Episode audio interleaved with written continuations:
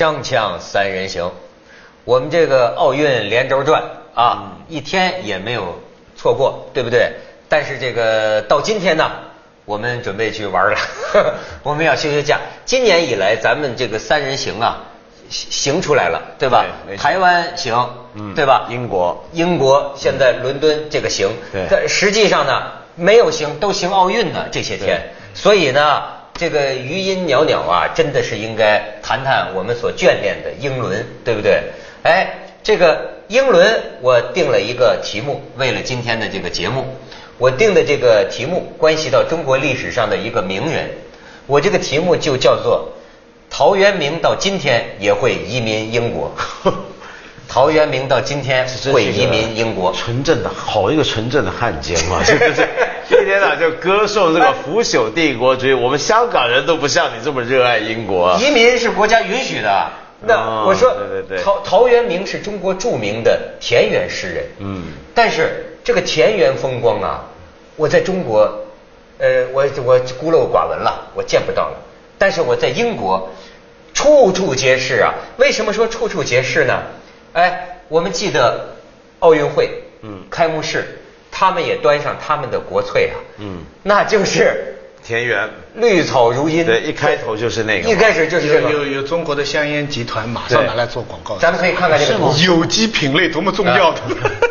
咱们可以看看，你看，你再看哦这开，幕式你再看，对，你再看，这是开幕式上这个吧？嗯你再看下一个，对，哎，这就是我在咱们住处拍下的。我跟你说，我没有特别拍什么名胜啊，就是咱们住处五十米附近，就是这样的。你看，哎呦，你看了这个你就知道哈利哈利波特呀，那个大树为什么会说话，你知道吗？就是这个这样的大树，你瞧，这是田园啊，再看田园生活，田园生活。瞧，这就是在咱们住的地方附近，就是就我我们住的 Richmond 嘛，瑞士们，那个你看这个窗窗外啊，你看那个年轻人谈恋爱的，他们也有个地儿，对吧？在河边你看他们俩在干什么呢？这个我也希望我们也能这样啊，对吧？这就是你你现在在中国，你就是野河，你有个好山好水好风光野河吧，你都没有啊，对吗？那天我从那个 Richmond 坐出租车去那个温布尔登，我想去看看温布尔登那个情况，它中间就经过一个 Richmond Park，就把我看呆掉。它等于是在我们大城市的四环这样的地方，可是它那个公园不是我们理想的公园，它你开到里面出租车得开很久，就像到了乡村一样。对。就是田野而且它周围城市里的绿地啊，它既不是高尔夫球场，也不是网球场，也不是公园，就是荒地。嗯，就是有动物在那里走。对，我就在他们用什么法令能够这样的保持城市里有这样大片的绿地呢？所以啊，这个呃，我的第二祖国和第三祖国是很不同的。第一祖国是中国啊，你看法国这个身为你的第二祖国，法国的风景好，但是法国的风景啊，你像巴黎哈，它更多的是人工的这个美，人工设计的这个美。但是你看英国的田园，它有自然美啊，嗯是吧？法国花园跟英国花园本来就是不一样，法国花园是是剪出来的，对剪出来的英国就是自然错落的对。但是问题是，英国的这个自然也是人工的产品。嗯哎呦为什么呢？因为其实欧洲过去的公园花园设计的主流其实是法式的，嗯，因为你看欧陆都是那样子，嗯从从俄罗斯到维也纳，一直到法国都是这样的一个模式。英国走这条路呢，是受中国影响，是因为当年英国人很早就开始注意到中国的山水画，他们注意到中国瓷器上面的东西。哦他是从中国的中国得到另外一种关于自然的观念。对呀、自然就该这样。所以当他们在十七、十八、十八世纪的时候，尤其他们开始一种新的英伦造园运动。那个时候流行什么呢？比如说一些很有名的大诗人、大画家，他那个花园呢，他故意有有个小湖嘛，弄一个不用的、坏掉的一叶扁舟放在那儿。人家来的时候，一开始外行人还不懂，说这什么意思啊？他说：“哎呀，你这就不懂，这境界才高啊。”所以英国是深受中国山水观念理想哎，来营造他们的这个自然景观。文道说的这个真让我大开眼界，真是这不要不就说到陶渊明了吗？嗯，你知道为什么要说陶 陶渊明？英英雄所见略同，对对对对对，没错。我跟你讲，说陶渊明，我必须说到中国另一个有名的人。我首先要批评鲁迅，我敢批评鲁迅。好，我认为鲁迅写过一篇文章。鲁迅呢，老觉得自个儿看人看得透。他说这个魏晋南北朝的这个人呐，为什么竹林七贤写阮籍、嵇康，好像放任大自然，喝酒干嘛哈？鲁迅以为他看得透，当然他就说他们是怕皇帝杀头，就是确实啊，政治环境太严苛了，皇帝杀知识分子，杀文人，所以呢，他们是逃避现实。鲁迅还非常深入深刻的说到，什么叫隐士？就是说，如果你真的是隐士，我怎么会知道你的大名呢？看来你隐呐、也也是为了你得先试才能隐。对你要不试的话，根本就隐不了。好，鲁迅以为他看得透，但是呢，我觉得鲁迅只知其二，不知其一。嗯，这跟他个人的调调是很吻合的。为什么只知其二，不知其一？他没有看到刘翔，不是刘翔，刘翔我 脑子会 我那天是做节目，脑子我那我那天做节目干傻了真是我那天做节目说到奥运后遗症。奥运后遗症。我那天做节目说到刘翔身上有二重性，嗯他既是个人的又是集体的，有两重性。那么我的意思是说，鲁迅没有看到人的二重性，甚至多重性。对我跟我要跟鲁迅说，如果你还活着的话，是吧？都是真实的，嗯逃避现实也是真实的，但是你不知其一的地方是什么？这个对田园、对自然的热爱，这同样是一个中国文人发自本能的东西，是他从小本能当中甚至是人性当中，他就喜爱的。他不是因为怕皇帝杀头或者逃避现实，他才去躲到田园里，而是啊，他心里一直就想去。你明白吗？王维不怕皇帝，王维照样爱山水。这，所以我正是要让大家来欣赏、来学习一下陶渊明的 这首诗。我特意让咱们这个这个导演啊打字打出来，这这陶渊明的这个这首诗，你看，这就是回答鲁迅的这个话。少无世俗韵呐、性本爱丘山。我小的时候我就不喜欢那些个俗气的东西，我的本性就爱这个园林秋山呐、然后误落尘网中，一去三十年。我到四十四岁的时候啊，我老念叨这句话，就跟陶渊明相通了。就是真是这个整天在凤凰这不是在凤凰工作也很荣誉了啊。就说误落尘网中，一去三十年。你看他归田园的这个心情是什么？羁鸟恋旧林呐、我这个久在旅途中的这个鸟，误入红尘的鸟啊，留恋我的故乡，我的山林。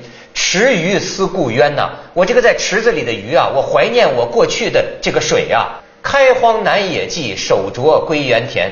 你看他的幻想的情景在英国实现了吧？方宅十余五亩，草屋八九间，榆柳荫后檐，桃李罗堂前。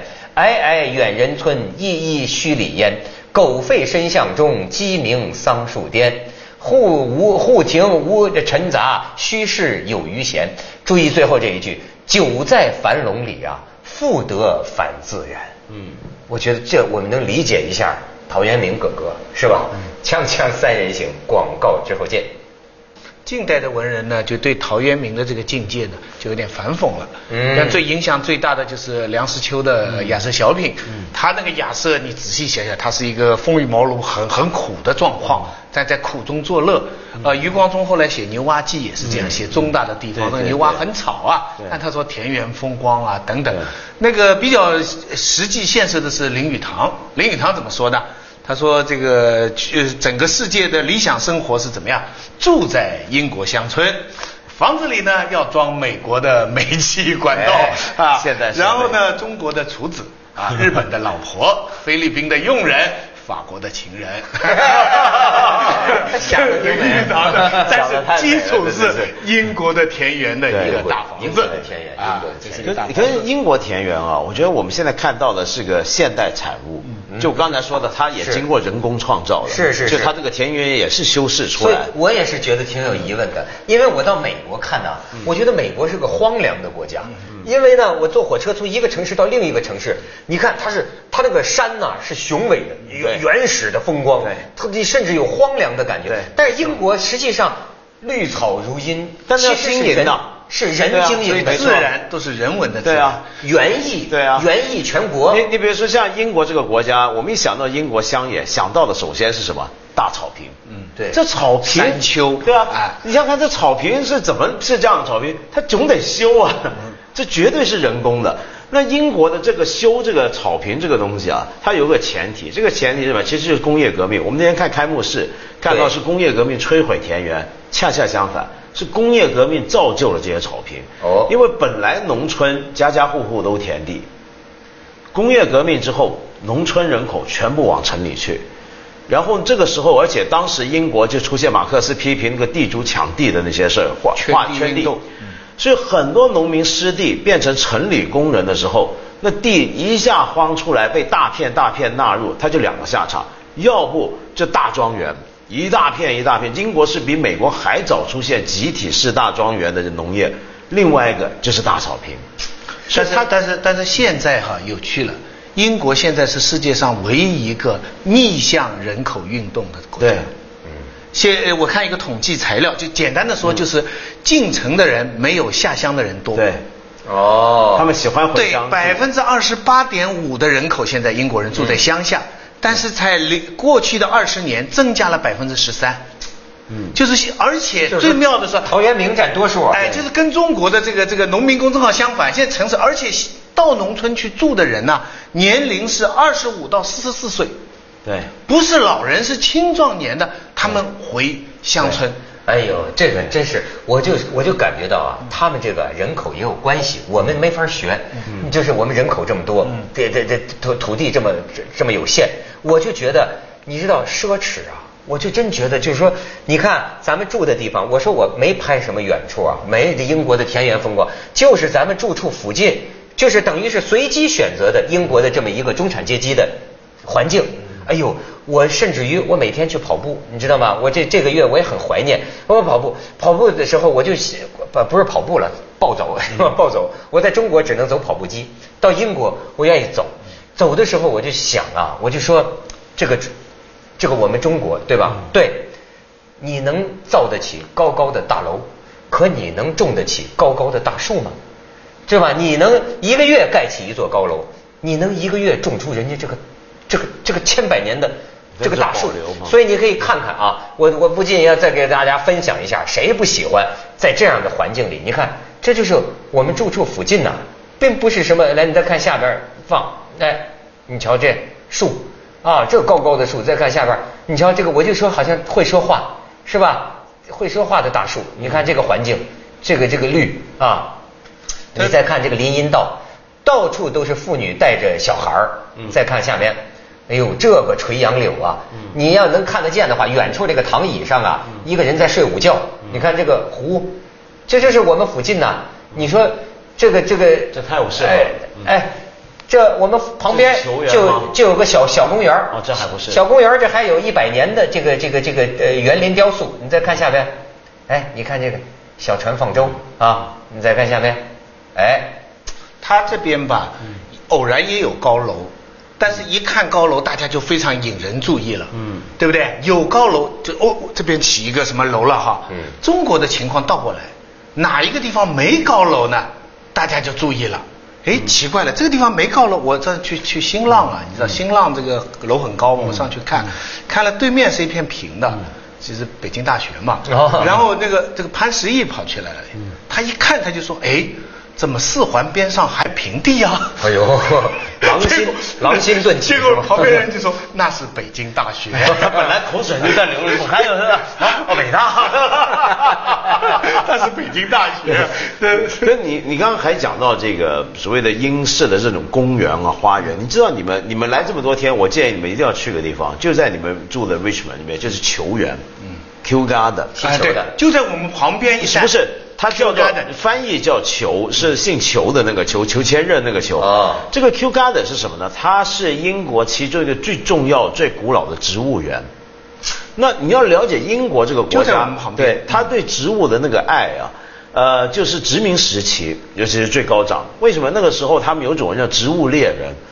就是他们那时候正因为殖民帝国的另一面就是知识的跟好奇心是无穷的爆发，他忽然整个世界被他征服，他忽然也对全世界各种他没见过的知识物种都充满好奇，所以你记不记得达尔文出来是最初收集标本的嘛？博物学家，博物学那时候英国出一堆这种人派到世界各地，到哪都想办法怎么样偷偷摸摸把你们这些什么东西那个种子我带回去，这叫植物猎人。那现在有好几叫百合花这种东西，因欧洲人很喜欢，这个就是我们中国西南原产。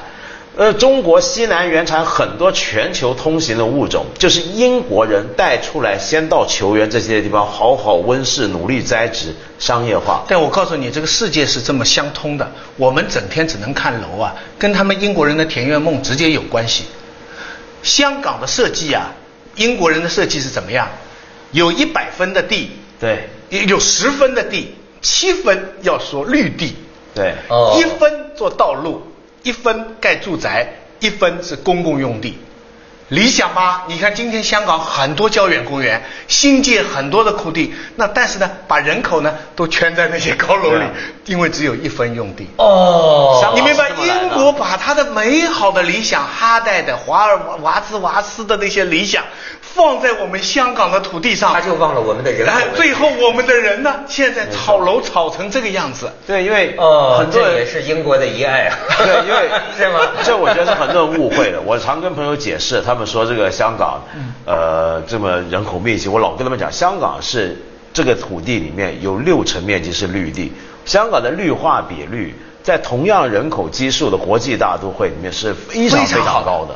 而而且香港要照现在这样卖地哈，可以卖五十年，远远不止的。所以上海、北京政府太羡慕香港了，说你去大屿山，你看修了一条路，整个岛比香港还大呢，都是空地，都是绿的，你看到没有？所以为了英国人的田园梦啊，香港人就上了天了，是吧？做贱民了。锵锵三人行，广告之后见。